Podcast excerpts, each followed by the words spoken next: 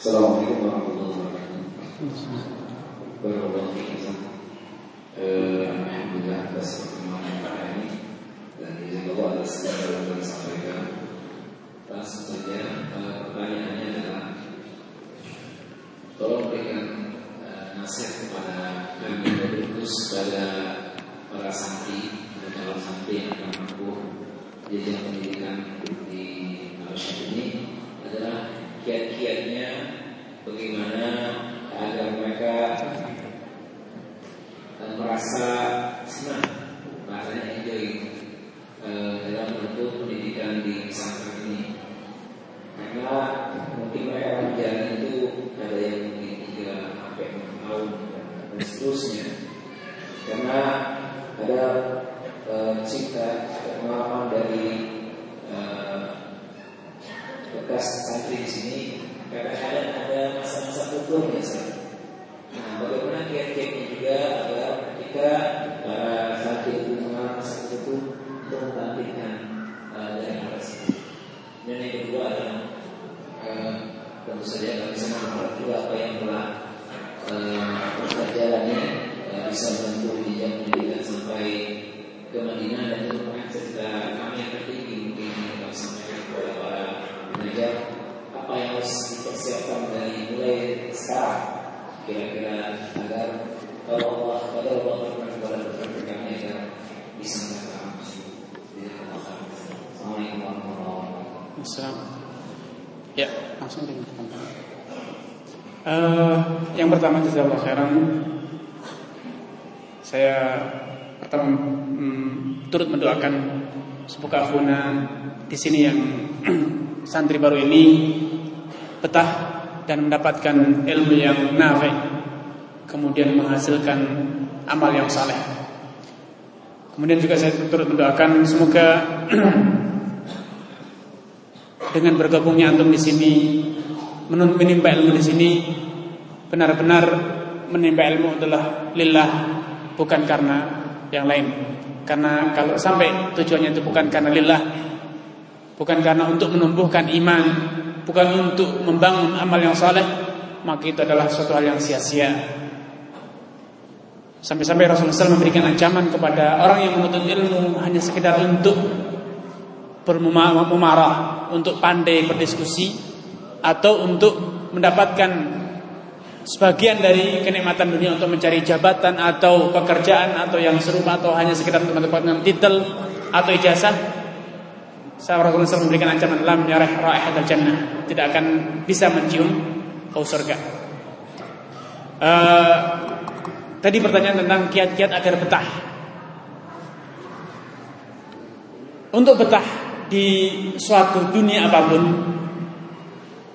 hendaknya kita itu hidup di alam nyata dan bukan hidup di alam impian. Banyak orang yang bermimpi bahwasanya suatu dunia itu mulus, tidak ada tantangan. Semuanya sempurna. Mungkin selama ini Bapak dan Ibu temu dan juga teman-teman yang calon santri di sini atau santri di sini membayangkan bahwa di pesantren itu ustadznya itu bagaikan malaikat. Tidak mungkin salah. Tidak mungkin sakit sehingga males. Semuanya serba sempurna.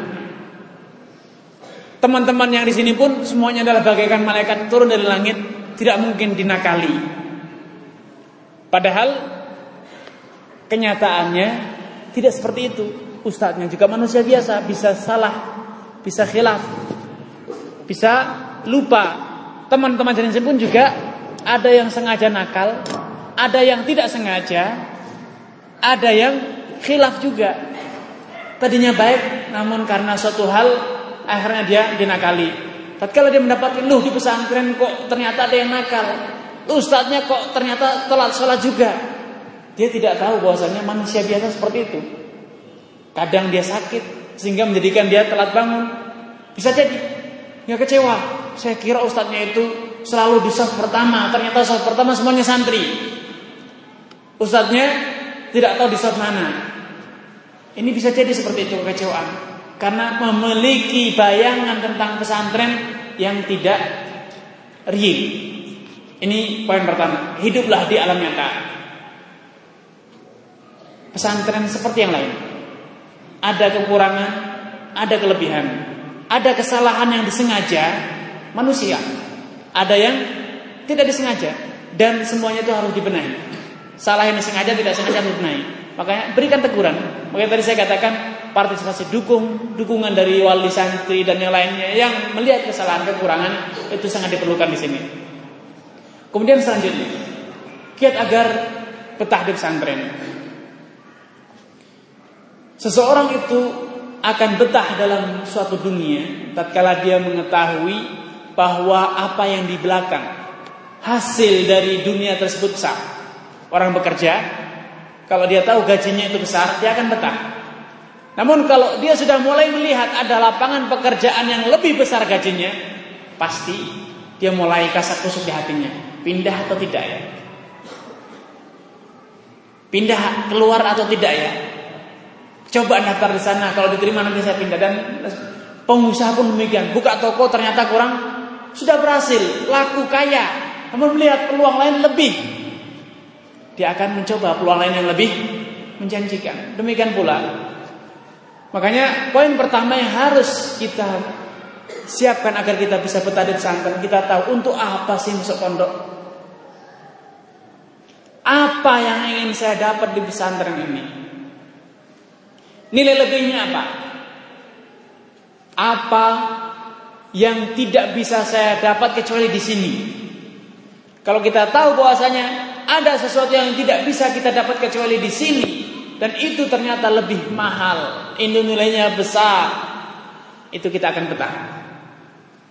Karena lihat bagaimana para penyelam yang nyari harta karun atau betah mereka di dalam air berjam-jam.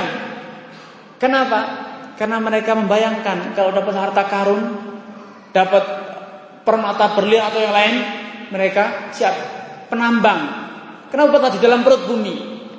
Karena mereka tahu kalau di dalam perut bumi kerja dapat gaji besar, dapat emas, insentif-insentifnya tambah dan lain sebagainya. Poin ketiga, agar kita betah, carilah sahabat yang baik. Persahabatan sangat menentukan. Di dalam beberapa Arab menyatakan as-sahibu sahib. Teman itu terus menarik, mempengaruhi. Rasulullah SAW juga telah menggambarkan hal ini dengan mengatakan almaru ala dini khalili. Manusia itu memiliki kebiasaan, memiliki kepuasan seperti yang dilakukan oleh sahabatnya. Sahabatnya memiliki kebiasaan tidur terus, ya dia pun suka tidur terus. Karena kalau dia mau berbicara, diskusi, temannya tidur, tidak jalan. Dia suka diskusi, temannya ternyata suka tidur, tidak akan jalan temannya suka makan sedangkan dia suka belajar maka tidak akan pernah ketemu.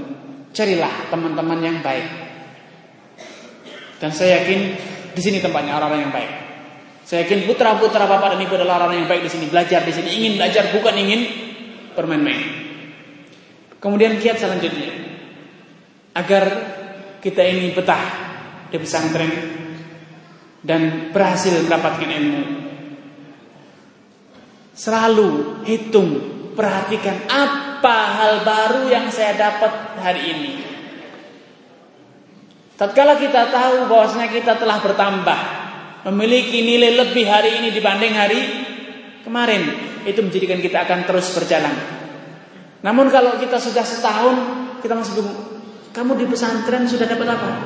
Aduh, tidak tahu. Sudah dijamin tidak akan betah. Kenapa? Merasa hampa, sia-sia umur setahun di sini merasa tidak dapat apa-apa. Karenanya di antara metode belajar yang bagus ialah kita senantiasa memiliki catatan harian yang rapi. Fikih ada catatan sendiri, hadis ada catatan sendiri, tauhid sendiri, tafsir sendiri, hafalan sendiri. Jika kita tahu hari ini dalam urusan fikih saya nambah apa, Hal baru yang kemarin belum saya ketahui ternyata saya dapat hari ini. Apa? Sehingga akhir pekan kita bisa lihat. Oh, ternyata saya sudah dapat 50 hukum fikih. Saya sudah paham. tahu dalilnya, tahu perkataan para ulama, bisa menjelaskan. Ada hal baru, 50 seminggu ini. Minggu depan pun gitu, minggu depan ternyata dapat 50 lagi sehingga akhir bulan tatkala kita lihat ternyata sudah 200 masalah selesai saya masalah. Berarti saya ini bertambah banyak ini masalah ini. Saya dapat sesuatu yang besar. Karena kemampuan kita untuk memanage pelajaran dalam murajaah dalam apa namanya mengulang pelajaran untuk mengetahui siapa saya. Bukan untuk disombongkan, tapi untuk mengetahui siapa saya hari ini dan siapa saya hari kemarin. Saya ini baru atau itu-itu saja. Ini salah satu poin yang membuat kita betah. Karena para pedagang setiap hari ngitung uang. Setiap sore hitung hari ini oh nambah. Kalau hari ini berkurang, saya yakin dia akan mulai berpikir ganti dagangan. Petani pun gitu. Panen, setiap panen pasti dibandingkan. Panen tahun lalu sekian, tahun sekarang sekian. Kok berkurang? Pasti akan cari tanaman lain, ganti apa? Kalau tidak ganti pasti dicari solusinya bagaimana agar pertama minimal tetap. Dan itulah cara dalam setiap bidang untuk bisa bertahan. Memiliki nilai lebih. Kemudian poin yang terakhir seperti tadi saya pesankan doa. Terus karena Nabi Muhammad SAW beliau yang sudah jadi nabi saja, beliaulah sumber ilmu. Beliau ternyata terus diajari, diperintahkan oleh Allah SWT mengatakan Rabbi, Waku Rabbi, zidni ilmu ya Allah tambahkanlah ilmu padaku. Beliaulah sumber ilmu. Ilmu yang kita pelajari semuanya bersumber dari Nabi, tidak ada cara lain. Datang dari Nabi. Walau demikian beliau terus berdoa Rabbi zidni ilma. Begitu juga kita sebagai santri, sebagai ustaz, sebagai terus kita berdoa Rabbi zidni ilma, Rabbi zidni ilma. Ini sebagai salah satu kunci sukses. Allah taala alam. Dan pertanyaan kedua persiapan untuk kejiwaan. Oh iya. Ada satu hal yang perlu saya luruskan. Tadi saya sudah syaratkan belajar itu bukan untuk mendapatkan ijazah. Belajar untuk menimba ilmu yang nafik, ilmu yang berguna yang kemudian menghasilkan amal yang soleh. Itulah cita-cita kita. Dan itulah cita-cita Bapak Ibu Anda. Anda pulang dengan membawa ilmu yang baik, ilmu yang soleh dan menghasilkan amal yang soleh dan akhirnya nanti mereka terus anda kirim doa walaupun mereka sudah meninggal dunia. Inilah cita-citanya. Jangan pernah bawa beban yang tidak ada artinya. Tadi saya telah gariskan bahwa di antara kiat agar pendidikan tarbiyah di sini sukses adalah masa depan itu sudah dijamin Allah Subhanahu wa. Sudah ada jalurnya, sudah ada garisnya, suratan takdirnya. Ke mana pun kita pergi, apa pun yang kita lakukan itu sudah ada bagiannya. Jangan itu dipikirkan. Pendidikan masa depan tidak usah dipikir. Namun direncanakan. Dengan apa? Belajar yang baik. Namun jangan menjadi beban mental kita. Saya harus menjadi dokter, menjadi profesor. Ini yang membuat kita malah gagal. Kenapa? Kembali salah niat dan salah tujuan, salah tempat. Tujuan kita tadi semua kita sepakat bahwa tujuan adalah mendapatkan ilmu yang bermanfaat, amal soleh dan akhirnya nanti masuk surga. Namun ternyata kita sudah mulai bergeser, dapat gelar, dapat titel, dapat ijazah, dapat pekerjaan munafik. Ini yang akan menjadikan semuanya berantakan. Jangan pernah dipikirkan. Namun belajarlah yang rajin dan semuanya itu pasti ada jalannya. Pasti ada suratan takdirnya. I'malu kata Rasulullah SAW, i'malu beramallah, berjuanglah. Fakullun muyassarun lima khuluqalahu. Semua itu akan digiring Allah taala, diarahkan Allah taala untuk menemui suratan takdirnya. Jadi jangan pernah dikhawatirkan, jangan pernah dipikirkan. Allah taala alam. Baik, pertanyaan yang kedua dari.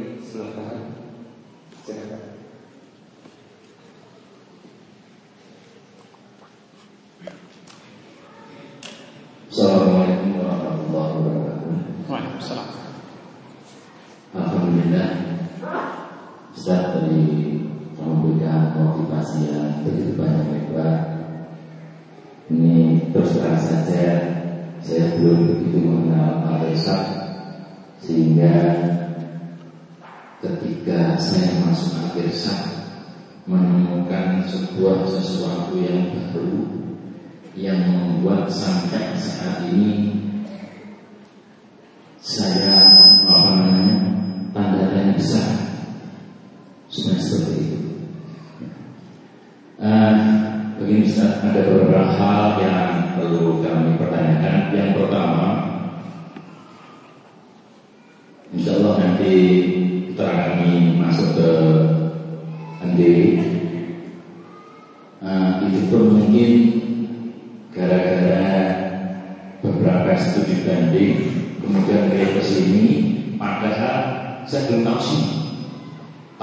domicilio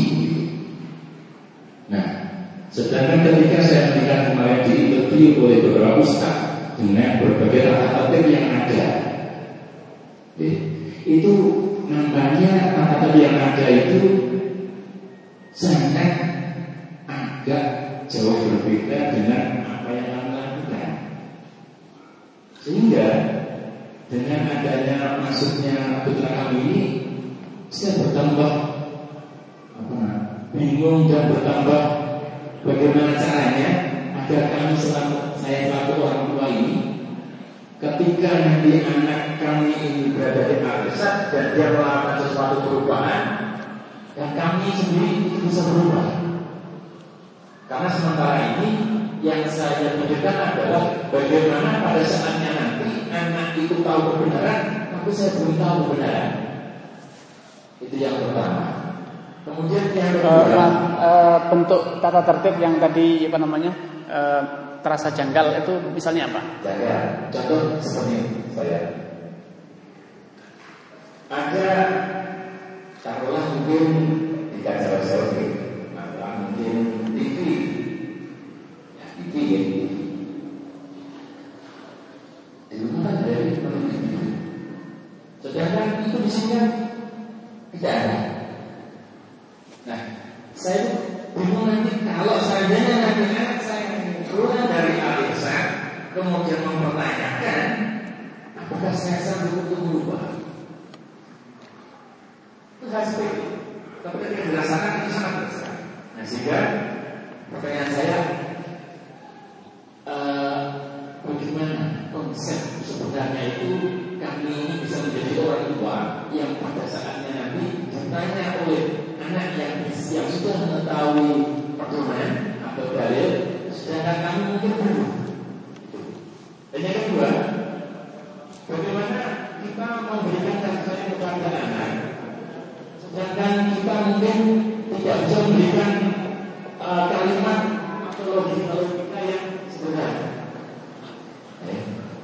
Mungkin itu dari saya. Assalamualaikum warahmatullahi wabarakatuh. Ya, Uh, poin pertama tadi karena contohnya adalah televisi Pak.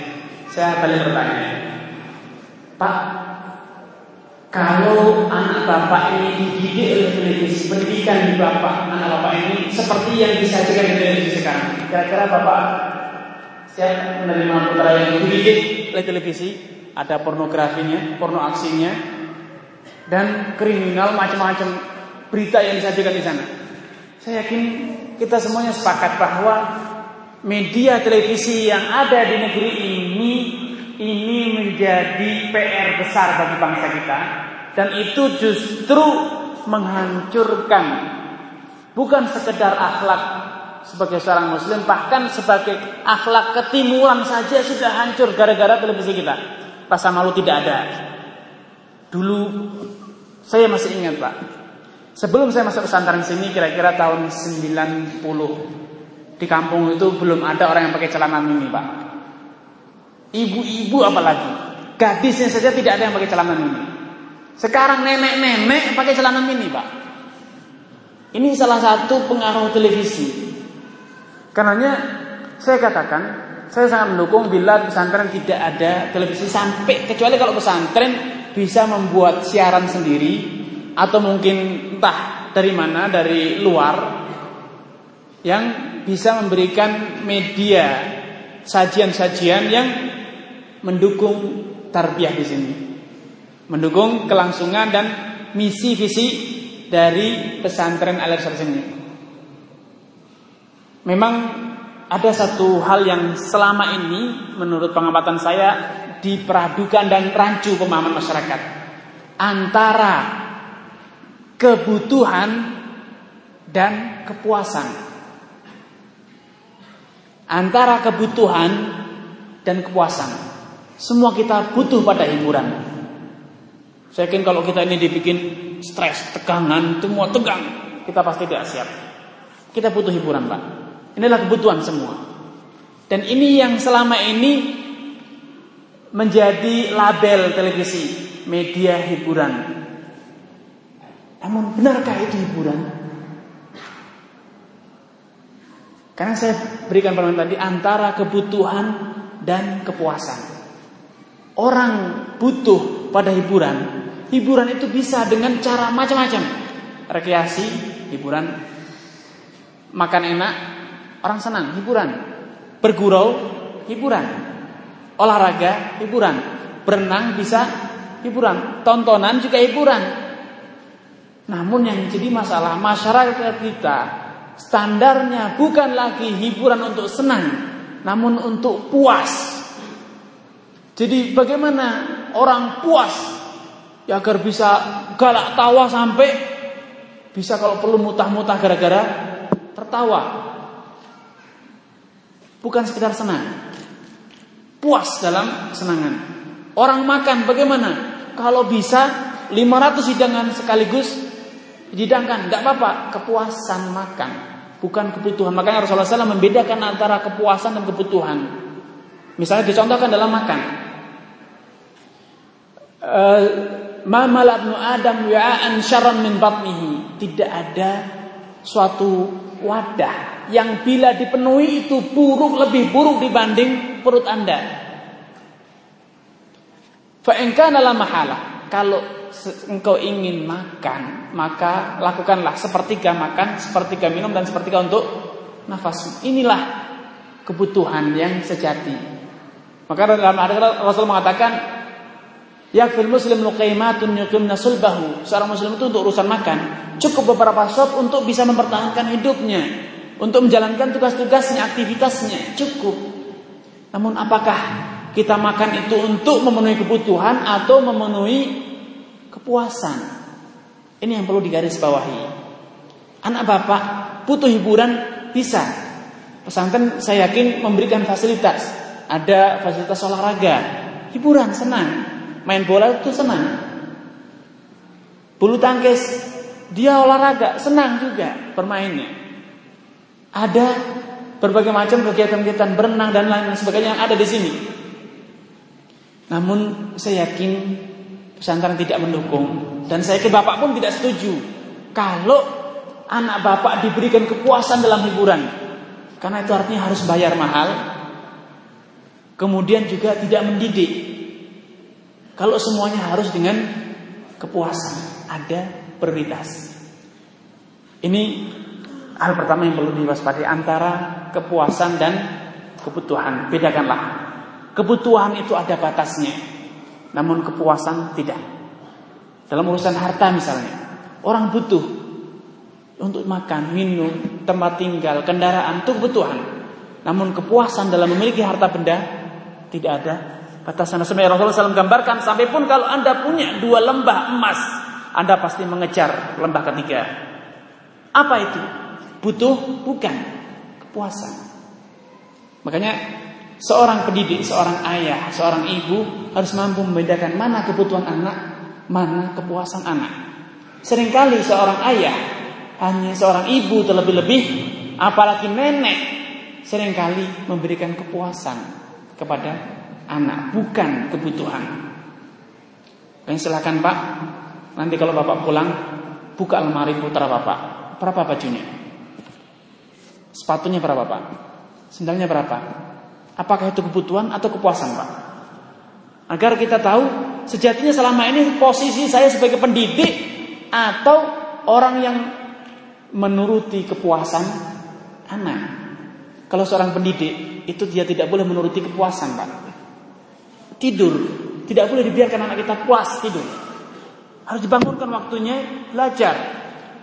Kalau pesantren ini menuruti kepuasan anak, anak biar puas tidur, maka anak bapak tidak akan pernah belajar, Pak.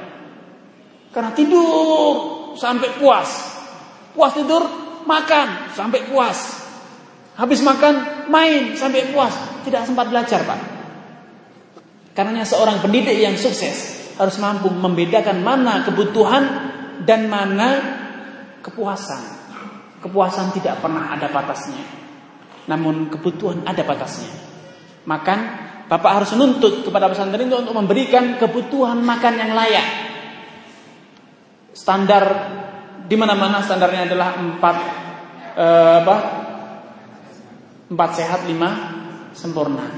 Kalau itu sudah terbutuh, tercukupi, insya Allah sudah itu makannya bagus. Namun kalau kepuasan empat sehat, ada daging, namun dagingnya kalau tidak sate tidak enak, Pak. Ya, jangan gitu, Pak. Ini bukan pendidikan. Pendidikan itu harus tahu ini adalah cukup. Setelah itu anak harus dibatasi agar dia betul-betul dididik bukan dituruti. Makanya nenek yang sering kali kurang bisa membedakan antara kebutuhan dan kepuasan, sering kali tidak mampu mendidik anaknya walaupun ada yang mampu. Sehingga biasanya anak yang dididik oleh nenek biasanya manja. Kenapa? Nenek itu ambisinya jangan menangis, jangan sampai dia sedih, jangan sampai dia marah. Ini bukan pendidik. Seorang pendidik itu kadang mukul, Pak. Seorang ayah itu kadang mukul. Walaupun hati ini tersayat. Nangis Bapak saya yakin kalau habis mukul anak, jewer anak Bapak hati Bapak tersayat-sayat. Namun kenapa Bapak tega? Anak kalau tidak dipukul ini akan nakal. Dia tidak akan dapat pelajaran. Sudah diingatkan sekali dua kali masih melanggar. Kenapa Bapak tega mukul?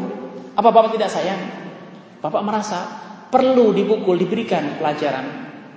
Bukan saya mengajak teman-teman di sini untuk mukul tidak. Namun sekedar mencontohkan bedanya antara kepuasan dengan pendidikan, dengan kebutuhan. Kemudian tadi masalah dilema, kesenjangan antara pemahaman ayah dengan anak. Bagaimana kalau anak saya jadi pandai, namun saya tetap bodoh? Gampang, Pak. Ikut mondok, Bapak ikut pandai.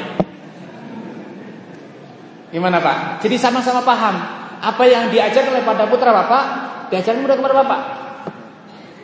Kenapa saya katakan demikian? Karena sejatinya tarbiyah pendidikan anak bapak itulah tanggung jawab bapak. Harusnya bapaklah yang mendidik, harusnya bapaklah yang mengajari. Namun tatkala bapak membawa putra bapak kemari, bapak mengakui, saya tidak mampu. Saya tidak bisa. Berarti bapak berangkat ke sini dalam keadaan mengakui hanya sampai di sini kemampuan saya. Berarti Bapak mengatakan selanjutnya itu di luar kemampuan saya. Otomatis dan ini salah satu indikator anak Bapak berhasil di pesantren sini bila anak Bapak pulang dengan membawa ilmu yang belum Bapak kuasai. Kalau ternyata yang dia bawa pulang sudah Bapak kuasai, bawa pulang aja Pak. Ajari sendiri di rumah. Buat apa Bapak bayar-bayar? Buat apa Bapak korbani rasa rindu, kasih sayang dan jauh-jauh kalau ternyata Bapak mampu melakukannya sendiri di rumah. Poin selanjutnya Pak Sebagai Tadi saya katakan terbiaan adalah tanggung jawab Bapak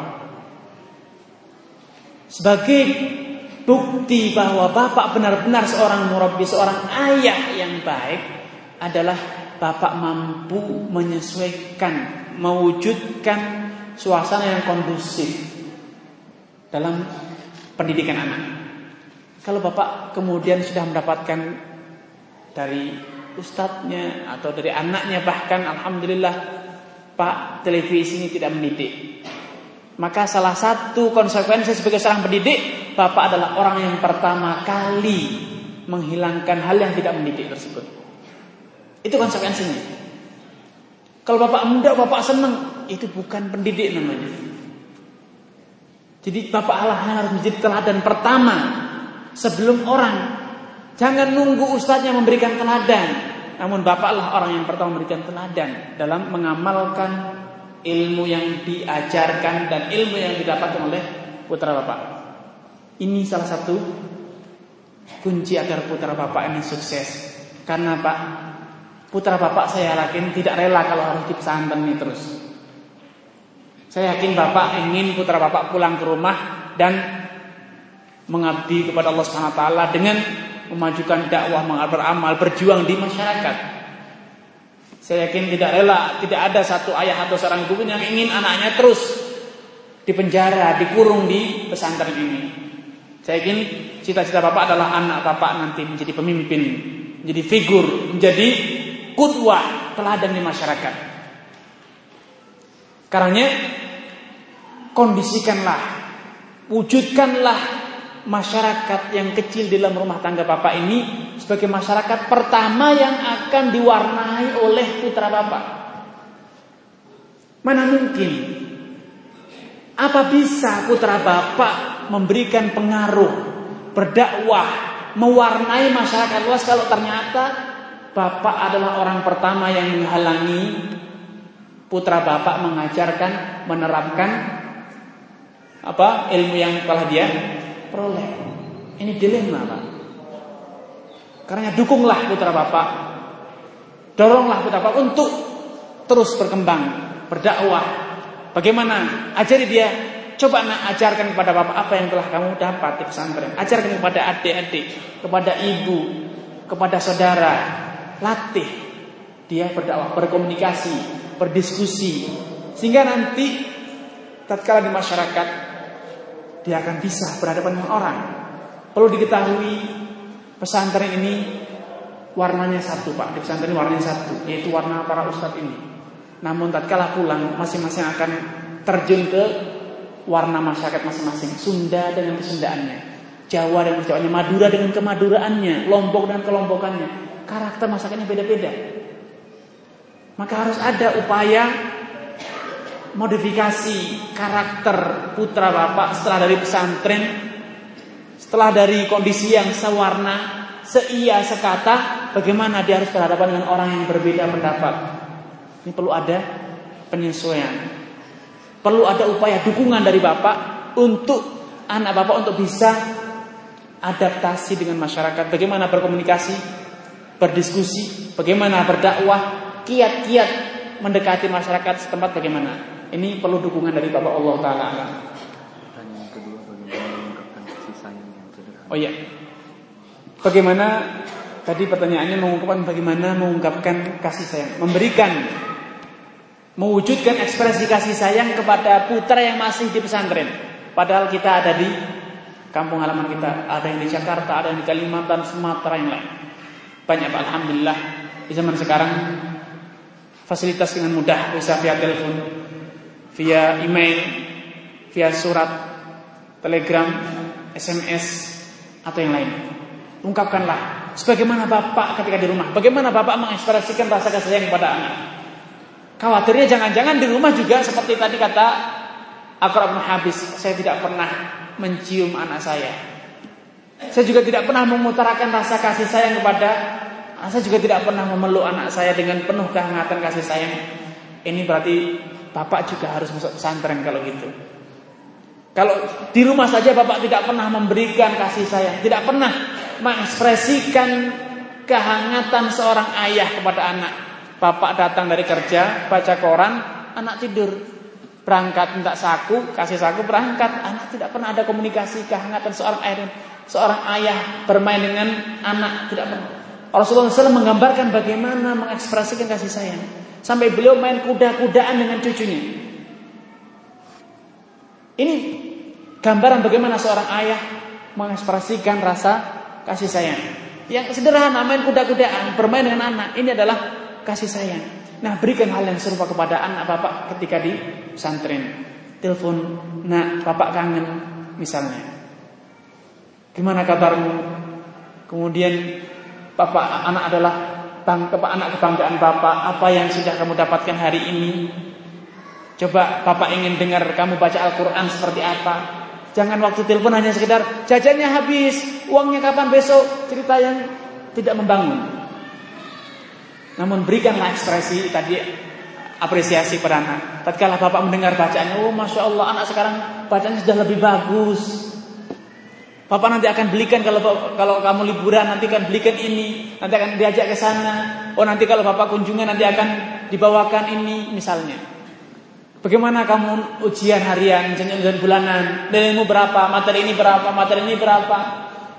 Terus kenapa, apa kendala, terus berikan kasih sayang, cerminkan, pancarkan kasih sayang kepada anak selama anak di sini. Ucapan-ucapan ini sepele pak, murah, tidak perlu biaya, namun arti dalam hati seorang anak ini besar sekali. Tatkala dia membaca misalnya hafal surat An-Naba Amma asal dibaca selesai via telepon murah pak. Tidak promosi XL sama XL murah pak. Satu jam cuma berapa men, berapa ribu rupiah. Bapak bisa mendengarkan berapa surat itu lewat satu jam. Tapi tatkala sanjungan yang Bapak berikan kepada anak ini, ini akan termiang selama sekian hari. Kalau Bapak ingin tahu rasanya, silahkan safar jauh dari istri Bapak. Jauh dari istri Bapak seminggu, rasa kangen pada seorang istri. Kalau istri mengatakan, Pak, Papa adalah suami yang baik, tanggung jawab. Itu hati Bapak itu berbunga-bunga, subhanallah, luar biasa bisa jadi meledak. Saking bangganya dipuji oleh istri. Demikian juga putra Bapak. Dipuji oleh bapak, oleh ibu ini luar biasa. Kepala itu akan wah anak bapak anak kebanggaan bapak. Harapan bapak masa depan. Nanti bapak bermimpi anak ini memimpin sholat di masjid. Jadi imam masjid jami. Misalnya ini apresiasi bersama. Ini sepele. Namun itu menumbuhkan semangat pada putra putri kita. Allah taala baik. Eh, penanya yang ketiga kami bersilakan Assalamualaikum warahmatullahi wabarakatuh. Afwan Ustaz sebelumnya. Alhamdulillah saya diberi kesempatan untuk bertanya.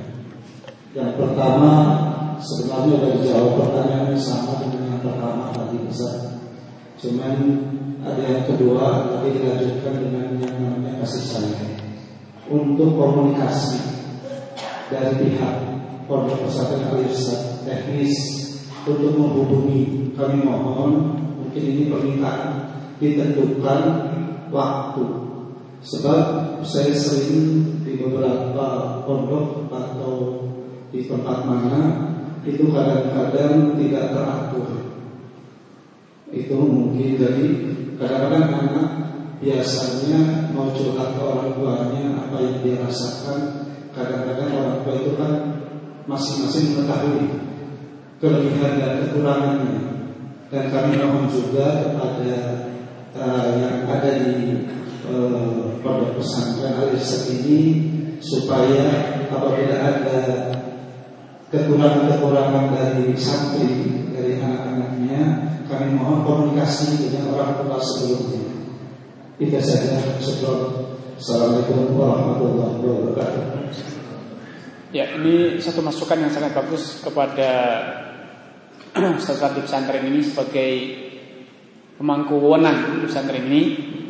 Dan sekedar bercerita Pak, saya pernah mengusulkan kepada Ustaz Nafek, mudir pesantren ini untuk dibuat situs spesial uh, Al-Irsyad yang di dalamnya memuat kolom atau folder atau apa namanya santri masing-masing orang tua wali santri diberi uh, keyword password untuk mengetahui data santri progres setiap hari. Namun jawabannya logis pak, itu butuh biaya besar. Berapa orang tenaga IT yang harus update data santri? Kita sekarang katanya kita belum siap. Nah mungkin kalau ada dari wali santri yang mampu merancangkan satu program, bagaimana agar uh, data santri dengan lebih mudah dimasukkan.